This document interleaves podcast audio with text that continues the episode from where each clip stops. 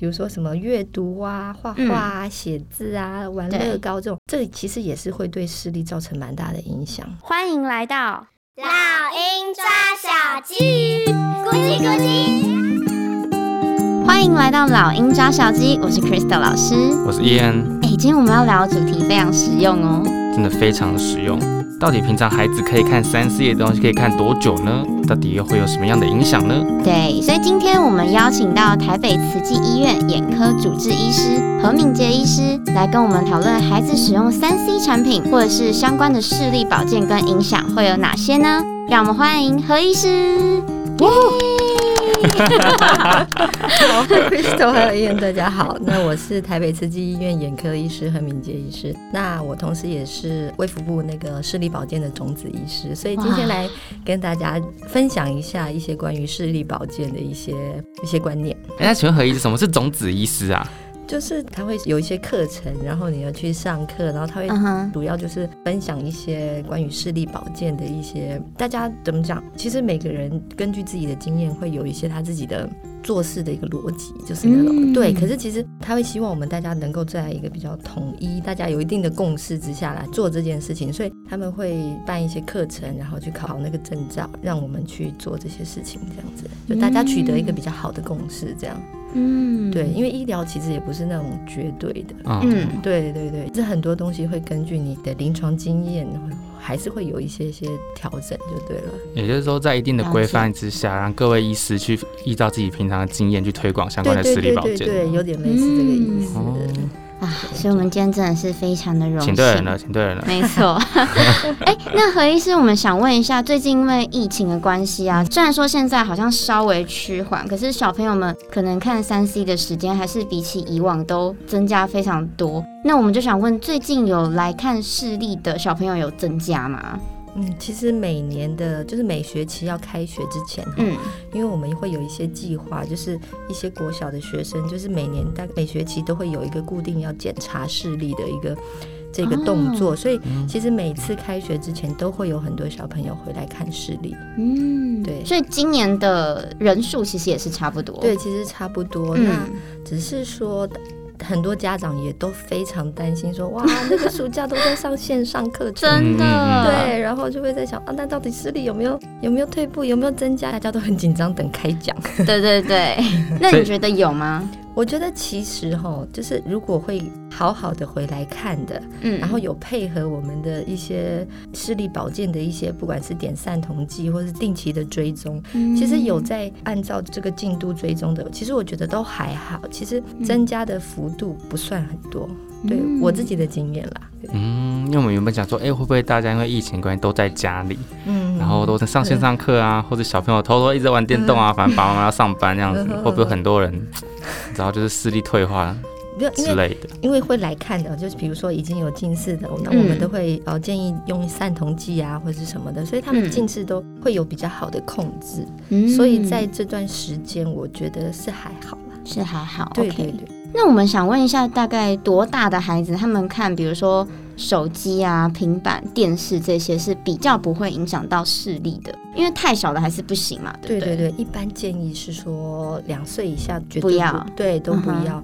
那我想你们也很清楚，就是说，嗯，其实看电视不只是对视力，还有一些小孩的专注力，还有一些对人际交往的一些能力也都会受到影响。嗯那我觉得，就是那么小的幼儿，他们其实，在他们对一些周遭的一些环境，其实对他们来说都是很新鲜。嗯，所以你就适当的引导到别的地方，让他可以去做别的活动，然后不只是看东西，还有他的一些肢体体感的一些发育，在那么小的小孩子，我想是很重要的。所以，对，我觉得，嗯，就是这么小的两三岁以前的小孩子，尽量不要特别给他们看那三 C 的东西。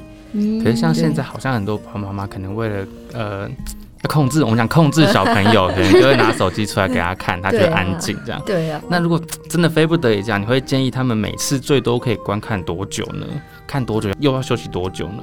小朋友是真的不建议啦。那如果一般，比如说我们学龄的孩子啊，或是什么，嗯、其实我们会大概建议可能三十分钟左右可以休息个五到十分钟。嗯，那我自己会把一个那个 idea 置入进来，就像那个番茄钟的概念，我不知道。嗯，有番茄钟，对，因为那个时间我觉得刚好跟这个时间其实是很 match 的。对对。那所以，那如果小朋友我们在做一件事事情的时候，哈，我们设定一个二十五分钟，嗯，哎，时间到了，一方面他也休息，然后嗯，也可以让眼睛舒缓一下，那也不会影响到他专注力，还有一些其他工作的一些进行。所以我觉得这同时是让他训练专注力。这二十五分钟，你好好的把你现在该做的事情做好，然后接下来的五分钟你休息，去看一看，走一走。所以我觉得这两个是可以合在一起一起应用的，这样子。嗯，对啊。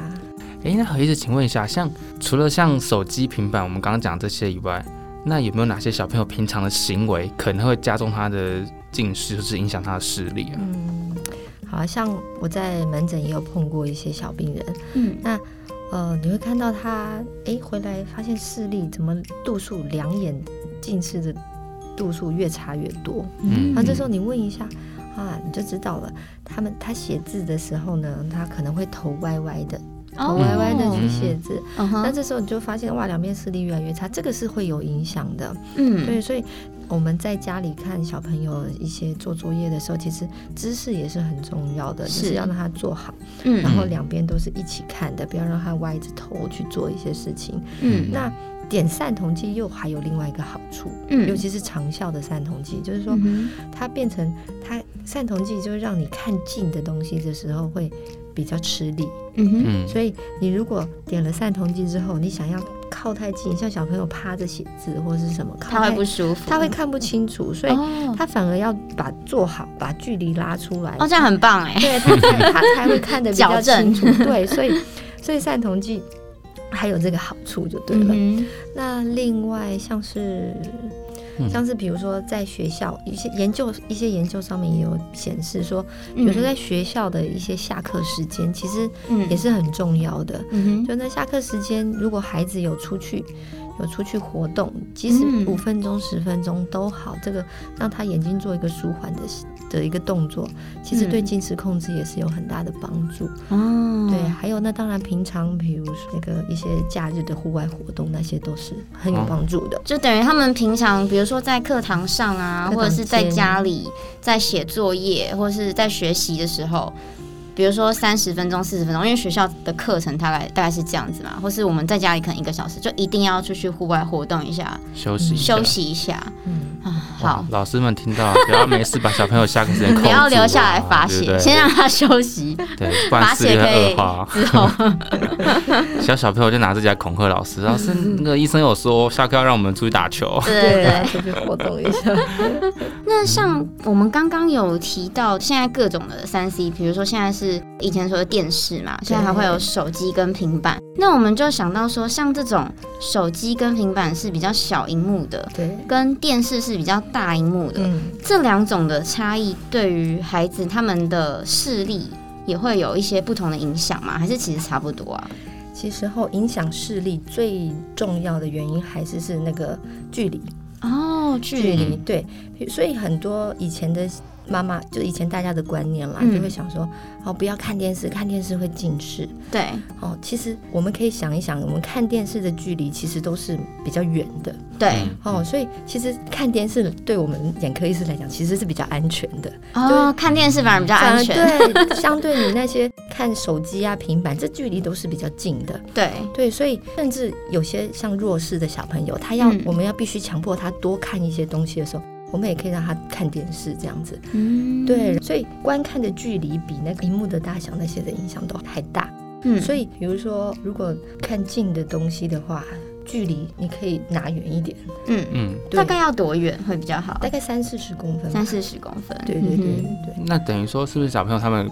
不管怎么样，就尽量平常让放松眼睛的时候，可能就是用一些调节距离的方式来放松眼睛嘛。对，你就不要一直看着近的东西，你可以去看看远的东西。嗯，然后还有像，其实不只是三 C 啦，还有比如说一般我们可能会觉得很正当的活动，或者是比如说什么阅读啊、画画啊、写字啊、玩乐高这种，这里其实也是会对视力造成蛮大的影响。就是因为这你仔细想想，这都是一个近距离的工作。对对，然后还有尤其是像那很多小朋友喜欢玩那个小乐高，就是对，有些小男生很喜欢玩那个小乐高，我学生超爱耶。对，可是那个那个其实也是要休息。对，那个而且真的要很小心，因为那个距离都很近，而且他们一玩后常常就是整个投入，对，就没完没了，就是根本你不提醒他，哎，这很重要哎，因为我学生都因为拼那个真的会很投入，他们都玩一两个小时，对对，所以那个也要休息。是我有个哦，我有个小病人，他就是我想嗯。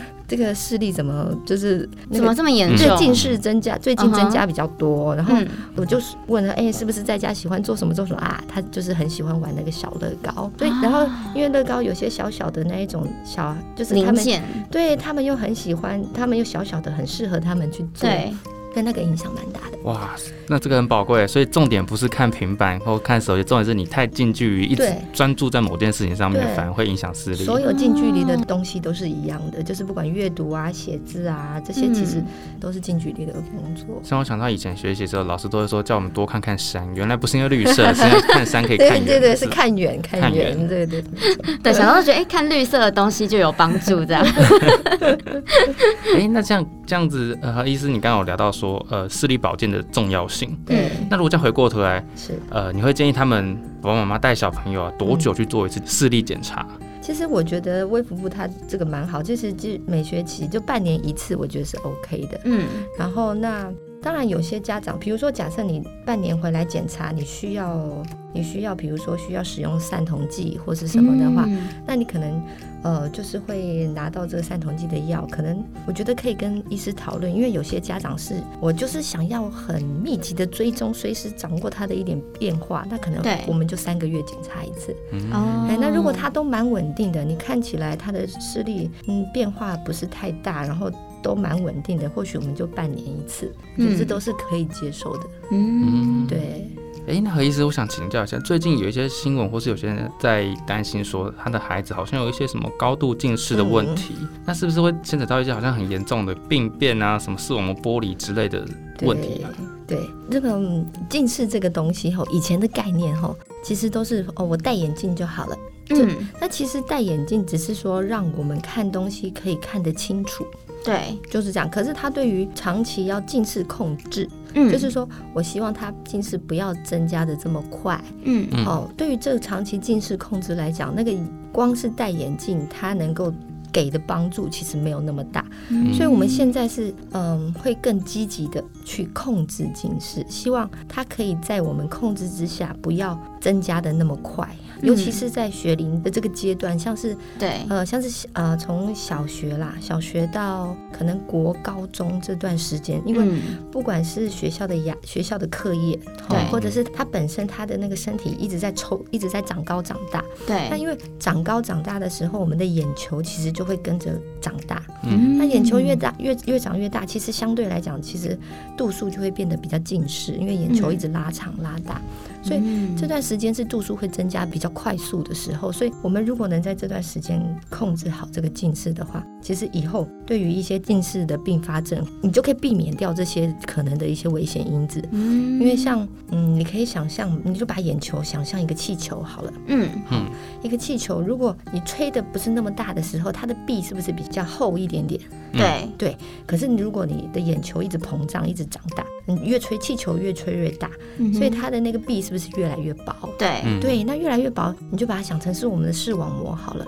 那个视网膜越来越薄，因为眼球越来越大，视网膜越来越薄，嗯、它就很容易有一些视网膜破裂，嗯，或视网膜剥离的一些变化，然后或者是黄斑部病变。对，那这些东西其实都等于是不可回复的一些变化。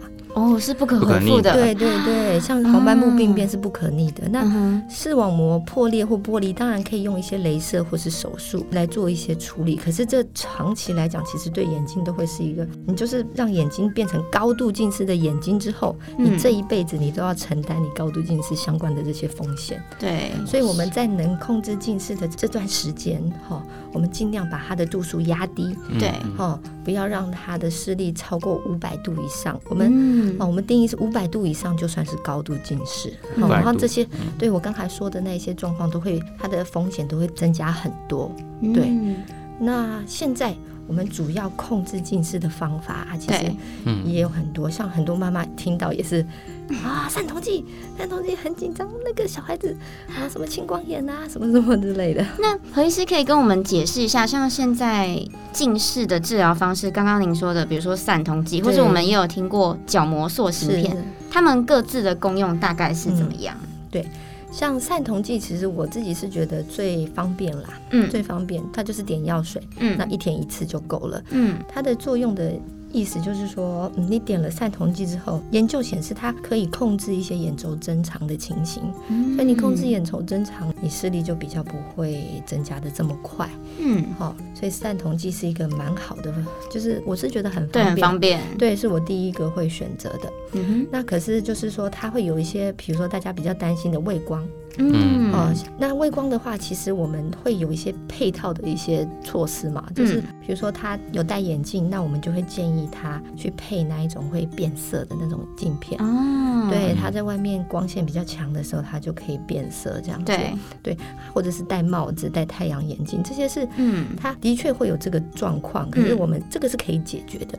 你相对于放任近视不管，让它变成高度近视，嗯，对眼睛来的风险来讲，嗯，我想这可以，这是这是 OK 的，对对对，这是可以克服、可以接受的，对，小问题是。然后那塑形片的话，我们就把它想成是一个嗯眼睛的塑身衣一样。哦，对 cool，对，它就是。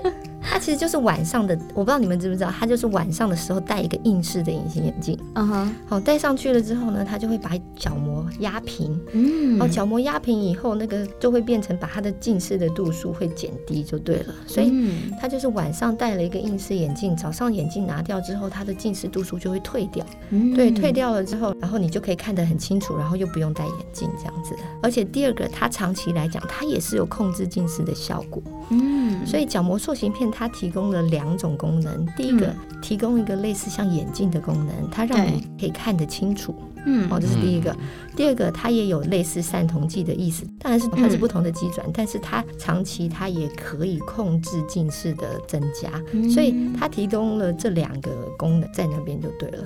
对，那只是嗯，角膜塑形片就是我说像穿塑身衣，它不是把你真的有的近视变不见，它不是真的让你变瘦了。对，没错，就是你可能到你可能你几天不穿，几天不戴，嗯、或者是甚至有些人可能下午晚上就开始慢慢现出原形，就是度数慢慢就会回弹了，就对了。哦，对，所以你就把它想成是它暂时的帮你改变了你的度数，让你比较方便的可以去白天去做活动，像小朋友他。喜欢运动，嗯，不适合戴眼镜，嗯，然后，有些他们就会选择配那个角膜塑形片，是我想请问，像小朋友他在成长的时候，对，不会因为角膜塑形片而让这个眼球就依照塑形片的方式给定型吗之类的？不会，其实塑形片哈，大概其实两年一两年，嗯，都会要更换过，所以那每一次的更换都是量身定做的，就是会再就是重新再测量，然后再去制作，嗯。嗯，对。所以，像角膜塑形片是不是比较没有什么副作用？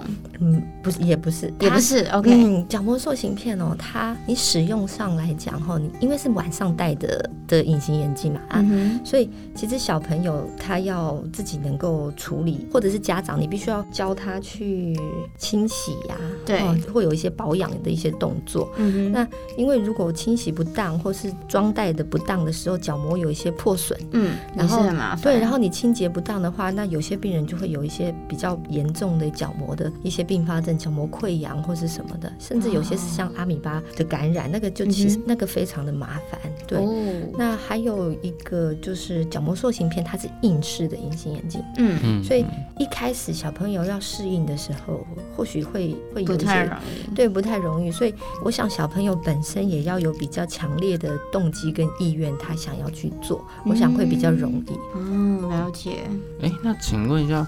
像我们在近视的时候啊，大家常常在讲说，哎，不要在没有光的情况下，不要在黑暗的情况下看东西，嗯，嗯，这样的影响会很重，因为像我们常常在电影院，你知道都是没有，嗯哼，对啊，哦，如果在暗的地方，然后近距离看东西，主要是因为哈，我们比如说在灯光比较暗的时候，我们瞳孔会放大嘛，嗯，对，瞳孔会放大。假设你又拿了一个什么类似像三 C 的东西，好吧，嗯，你又拿了一个手机、平板在这边，然后那三 C 它一定会有一些就是蓝光哈。嗯嗯，然后你距第一个距离很近，然后第二个你的瞳孔又因为光线不足，然后放大了，嗯，然后所以这时候你眼睛进光量就会很多嘛，嗯，就会比一般时候还多，所以这时候你眼睛受到的一些就是光的一些损害的几率就会增加，就对了，嗯，对，所以主要是光线就是那些伤害会伤害眼睛的一些蓝光，在你在你在暗处的时候瞳孔放大，它会进来比较多。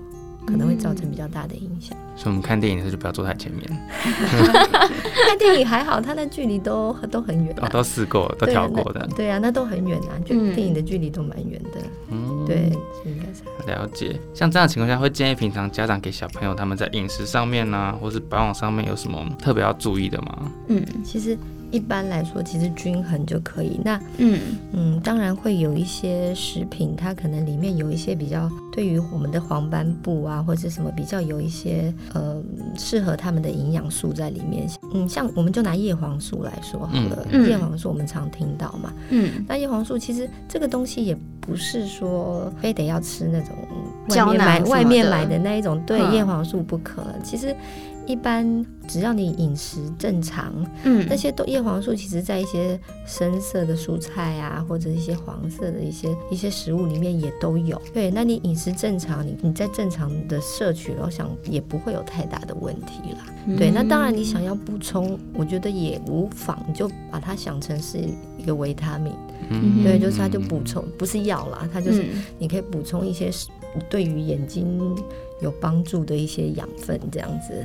那如果其他，比如说清洁啊、洗脸，或是我有听过热敷，这些有效吗？你说对近视吗？对，就是眼睛的保养，也不一定是近视。嗯、有有吗？像热敷那些，像有些人他比较容易长针眼哦，长针眼。Okay 对，针眼其实就是等于你就把它想成是眼皮长痘痘。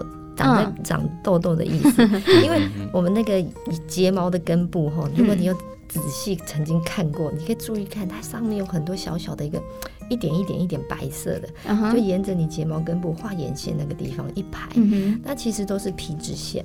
哦，对，皮脂腺，那皮脂腺。当然，它会分泌皮脂，都会会分泌油脂嘛。对。那如果比如说它今天比较阻塞，就像我们皮肤毛孔阻塞，它的油脂分泌不出来，它可能在里面就阻塞了。嗯、它阻塞，然后如果又合并一些皮肤表面的一些细菌感染，就变成像针眼，会红会痛。哦。那热敷。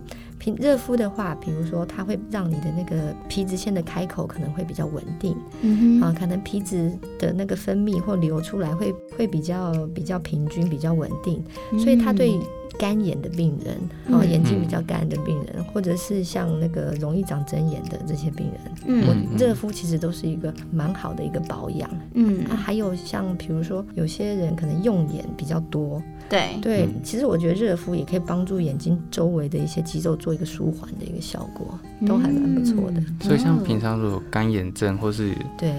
用力用眼过度，都可以建议用热敷。对，我觉得都可以热敷，这效果都蛮好的。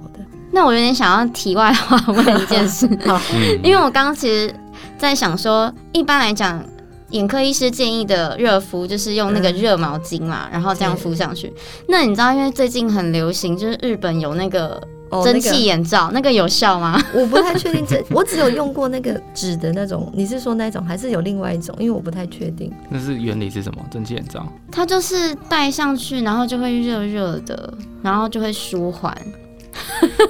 是应该不是纸的那种吧？还是有另外一种？怎么听起来很像那个冬天的保温那个叫什么？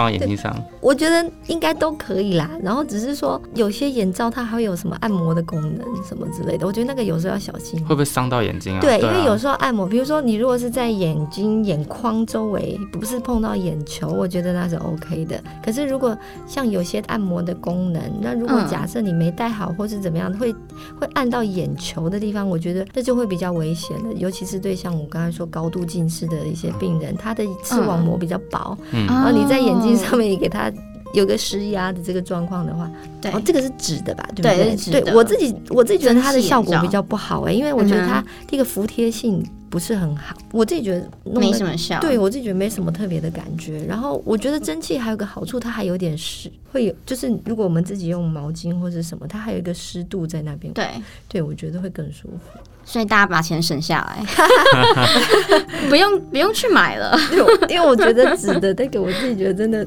没什么效。我自己觉得敷起来没有什么特别的感觉。那再来，我想问一个比较特别的问题耶，嗯、因为其实，嗯、呃，就我们所知，何医师其实也是妈妈嘛，你有两个小孩，嗯、对，嗯、所以我就会比较好奇说，以医师跟妈妈的立场来讲，你通常会怎么样去安排你自己的孩子看三 C 的时间？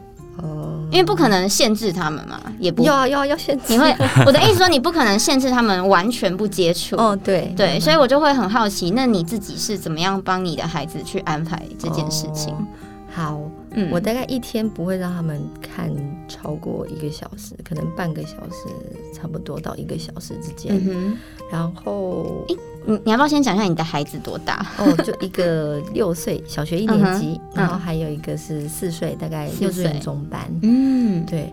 那我会尽量让他们在可以就是看电视就看电视，嗯，就比较远一点，对，比较远一点的，嗯、或是我的桌上电脑比较大的，我就推远一点。嗯，对。然后还有还有一些像时间啦，我觉得像睡前我也不太给他们看。因为、哦、对，因为睡前看、那个、会影响睡眠，他们还是会比较兴奋哦。对对，那那个一些声光的一些那些刺激，所以睡前我也不太会看。嗯，那有时候比如说，这是有时候是早上，比如说他们要拐他们起床，我自己会，因为他们喜欢看，那早上起来可以看一下，或者、uh huh、或是放学回来哦，赶快洗完澡，嗯，哦，洗完澡做完就是做完那些事，等吃饭的事情会让他们看一下，这样。哦。对啊，可是就是时间都会抓好，然后尽量看就是远距离远的东西就对了。那你会让，因为现在疫情的关系，你们会让他们上线上课吗，或者什么的？其实也是有，就是时间尽量在半小时，是不是？对，我因为小孩的课程，我目前看到也都是短短的，大概差不多半个小时左右。嗯、哇，那今天真的是收获满满。今天听到几个很大的重点，就是其实不管看什么了。那个影响近视的重点可能是距离这件事情，对，重要。刚刚听到玩乐高也会近视，这真的 可能大家都没有想过。这我很震惊哎，我要赶快去跟我学生说，Be careful。哎，那这样有一些小朋友他很喜欢画画，有时候画画一专注就是两三个小时的事情。那个也是啊，那个其实都是，那都是近距离的。或者小朋友有些很爱看书的，看书，对他们他们那个视力也会比较，就是你要。盯住，像我就是这样近视。